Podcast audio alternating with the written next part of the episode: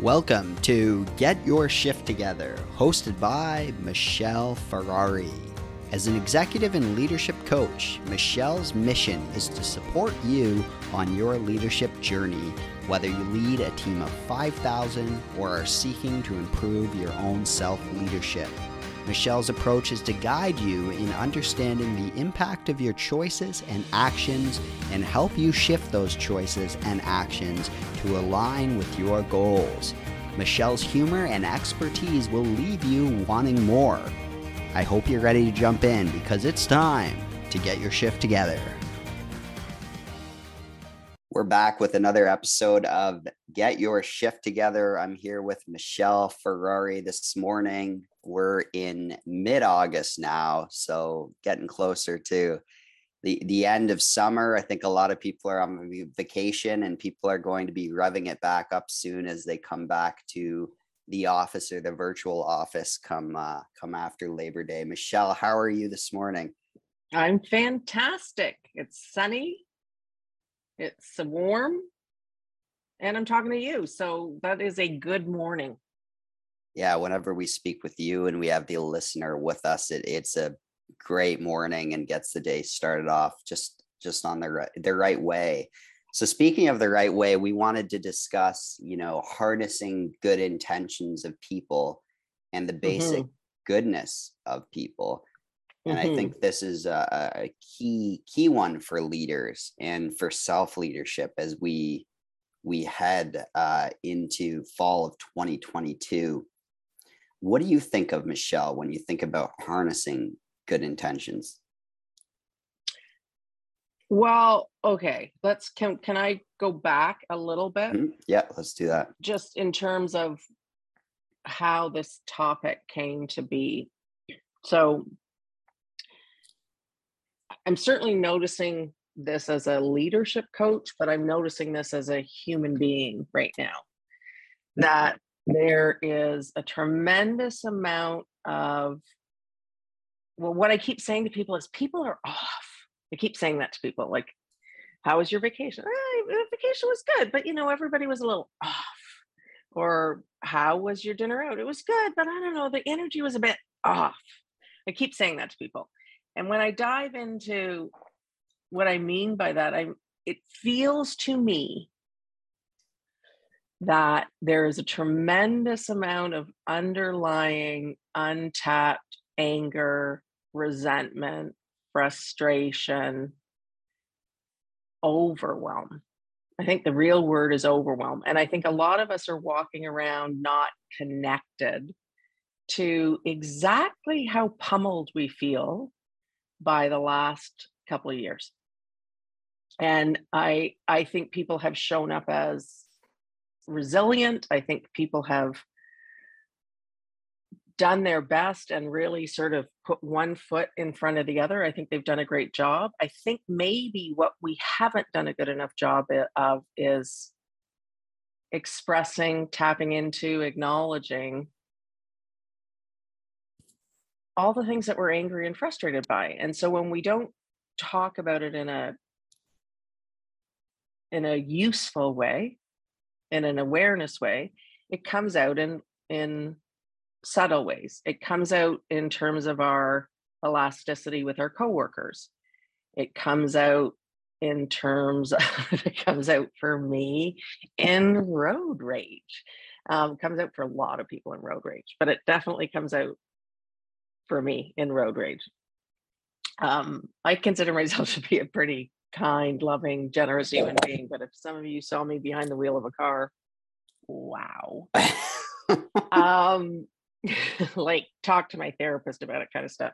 Um, and i think it it comes out on social media. So and and what i'm seeing is our elasticity is very very short. Very short. So the littlest intonation the littlest sharing of an opinion the littlest forgetfulness the smallest forgetfulness can send us into a freaking rage, like into a. And so we're so upset about so many things. Like we're upset about a lot of things right now because there's a lot that's going on. Then we're layering on the lack of elasticity. So we're getting upset about the smallest things. Sometimes I don't want to go outside my house. And what I do know about human beings, most of us, the majority of us, almost all of us, are really kind. Are really like, I could get emotional as I say that. Most of us walking around on the planet are really kind, thoughtful human beings but the shit that's going on in our lives, cumulatively and individually, is covering a lot of that up right now. That's sort of um, where I came to think of this as a critical thing. And I'm talking to a lot of people. And these are senior people, right? These are mm-hmm. these are experienced, talented, senior people who are getting really upset about a tone, a question, an email, just a lot of stuff. And I think we need to do a reset, particularly as we're coming into summer. Like I think so as into into the fall. See, look at that was wishful thinking. That was yeah, yeah. You were looking at good intentions of yourself there. Right there, you go. Um, I think as we're coming into the fall, right, and and kids go back to school, God willing. Um, you know, summer vacations are over, and September sort of is the next kickoff period for us. And I want us all just to take a beat and reset. Does that make sense? Yeah, it does make sense. I, I didn't think of it like that. Um, people do seem to have a shorter, shorter patience or shorter, you know, just attention span for seeing that good in other people. Yeah. I think also for seeing the other side of situations and really understanding and putting yourself in in the place of the other person. 100%. Um, it does seem like a lot of people want to want to I, I don't mean jump on each other but jump on each other for you know things they don't see as as right or going their way it is jump on each other mm-hmm. it's almost like we've we decided that our job is to be the gatekeeper of other people and to be um, I think we've used this analogy before. Like we're we're on the sidelines of the coach, looking at all the plays that everybody else is doing, and where the fumbles are happening, and we're we're really focused on that instead of it, how are we going to win the game. So we're so focused on the fumbles and the missteps that are that people are making. We're not spending any time or energy on what's the game that we're playing and and what's the strategy for winning the game?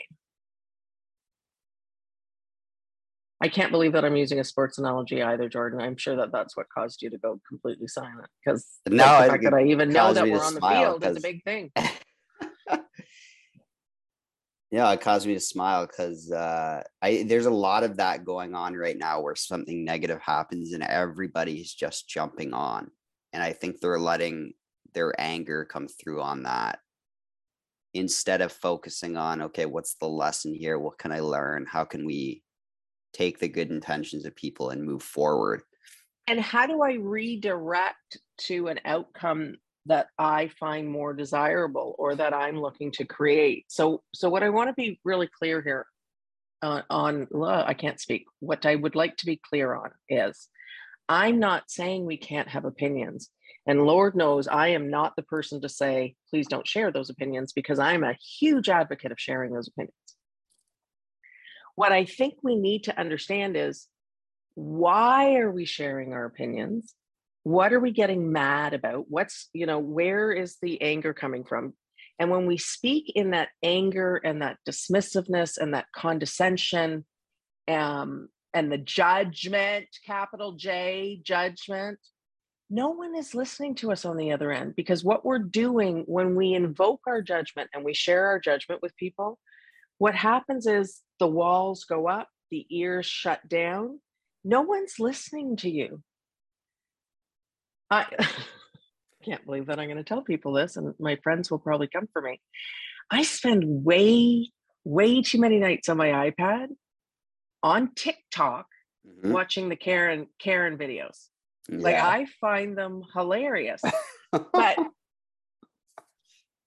right, even if the Karens have a point, everybody's just mocking them and and and making fun of them. There was one woman who she didn't like what time the roofers were starting and she came out just guns blazing and you know was in the us though enough said um, and she was threatening to let the air out of their tires and she was going to steal their stuff and just and like you know she's talking to 10 construction guys and they are dying laughing instead of hey guys i uh, i'm so sorry for this but i just came off a night shift and i'm exhausted and i'm completely like overwhelmed. Is it possible for you guys tomorrow to show up a bit later so i could get a little bit of a sleep in like i get that you're allowed to do this and i understand and i know the job has to get done is there any way that we could that you could give me a bit of a lie in they would have listened to her they might have even done it but that's not how we're approaching each other we're approaching each other from this unconscious rage. And I'm going to mm-hmm. use the mm-hmm. word rage. And the thing that we're we're letting loose on usually isn't what's at the root of it. It's just the thing that's triggered the flow. And what I want to get people reset on as we come into September is okay, for this last quarter of the year, do you want to be connected to your disappointment, your frustration, your overwhelm, and operate from that place? Or do you want to say, okay, 2022, I'm going to do a bit of an audit. Where am I? What did I make my goals to be? Did I have goals? If I didn't have goals, I should make goals. Who do I want to be in the world? And then start operating from that as your platform versus from your disappointment. And it's like we've unleashed the beast of we're all going to operate from our disappointment. And guys, I'm not, look, I'm not in la la land here. There is a lot to be disappointed about. I understand that. I really understand that. As I talk to you, I don't have any money in my bank account because you know, I, I got caught up with all my taxes and I drained it. And so some of my clients have been really slow to pay me this this uh, summer. And does that bother me? Does it give me a stomach ache? Yes, it does. Other people are worrying about whether they can put food on the table. And, you know, thank God I am not one of those people. But I don't want to be the person that goes out and operates from my fear, from my overwhelm, and from my frustration. What I set my course to be is I want to be the person who goes out and people are thankful that they ran into me.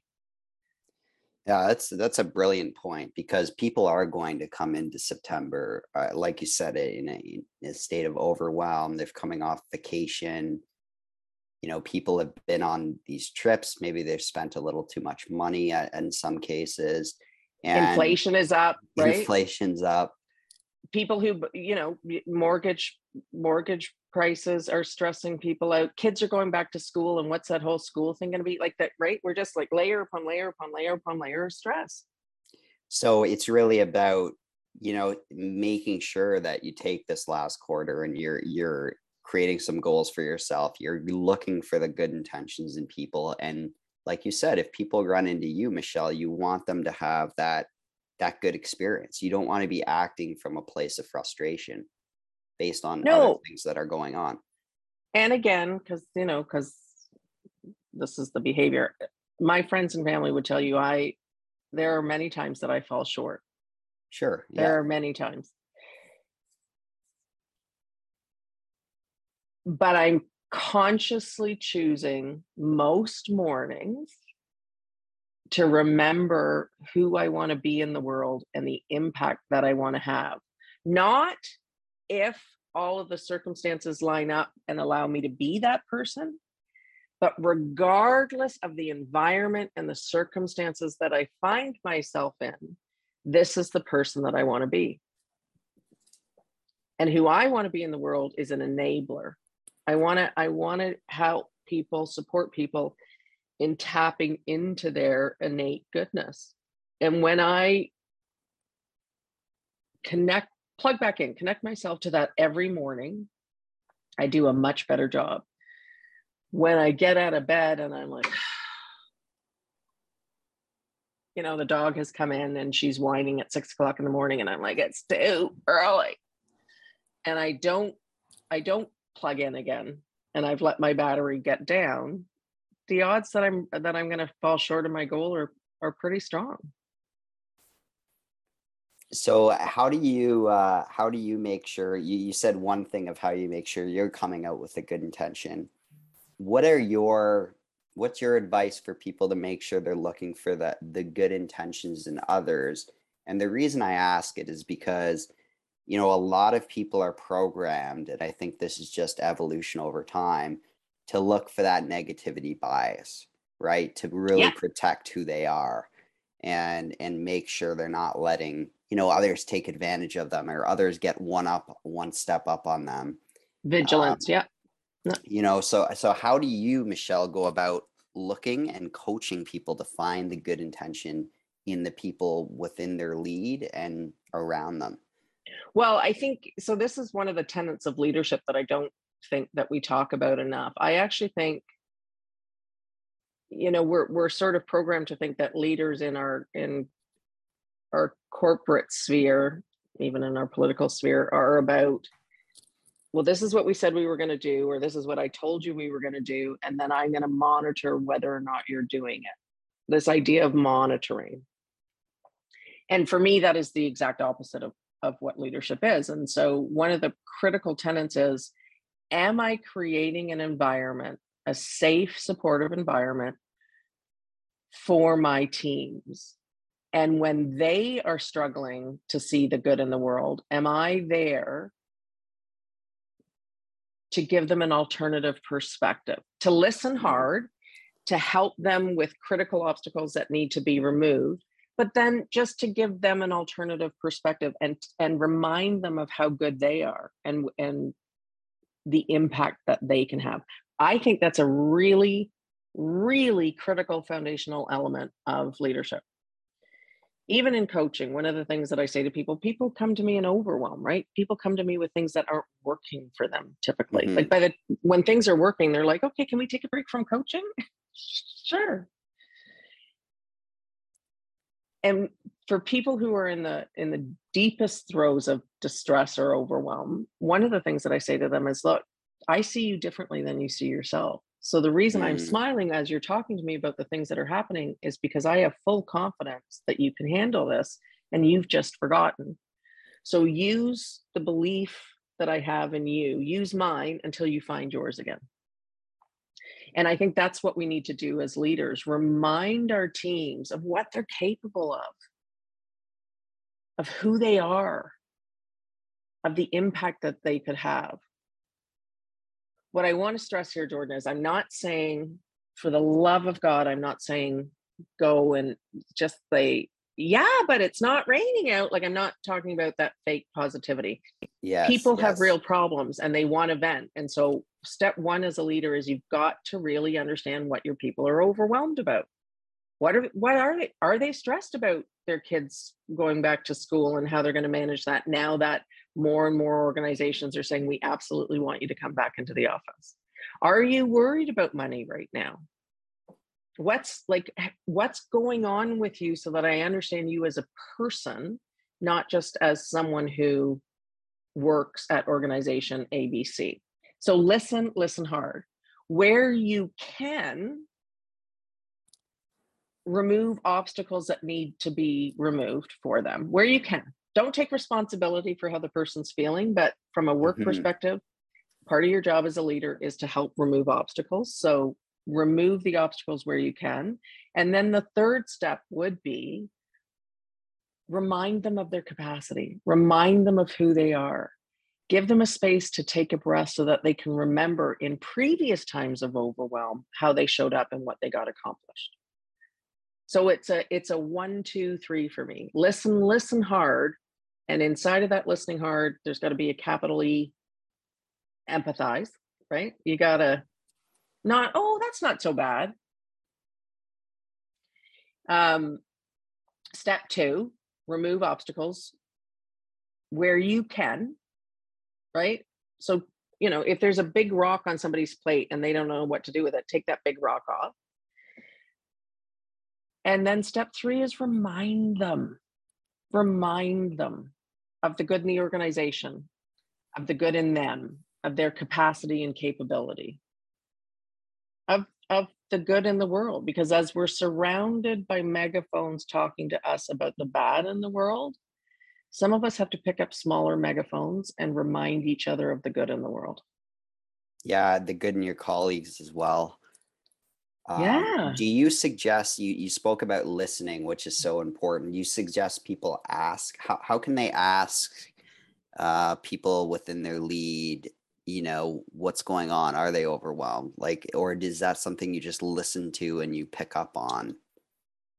Ah that's such a great point. So first of all uh, i'm going to start with yes what you just said is critical. So so listen in coaching and we've talked about this before we talk about something called third level listening right so not for what the person is saying, but more for how do they look when they're saying it? What's the ah. energy around them? What's their posture? You know, what's the what's the actual energetic vibe that you're getting off of somebody? You and I started this call this morning and I said something's on your mind, Jordan. you weren't saying anything, but I was like something's on your mind. And I asked. I saw it and I asked you. And so it's and I about, was like, how do you how do you know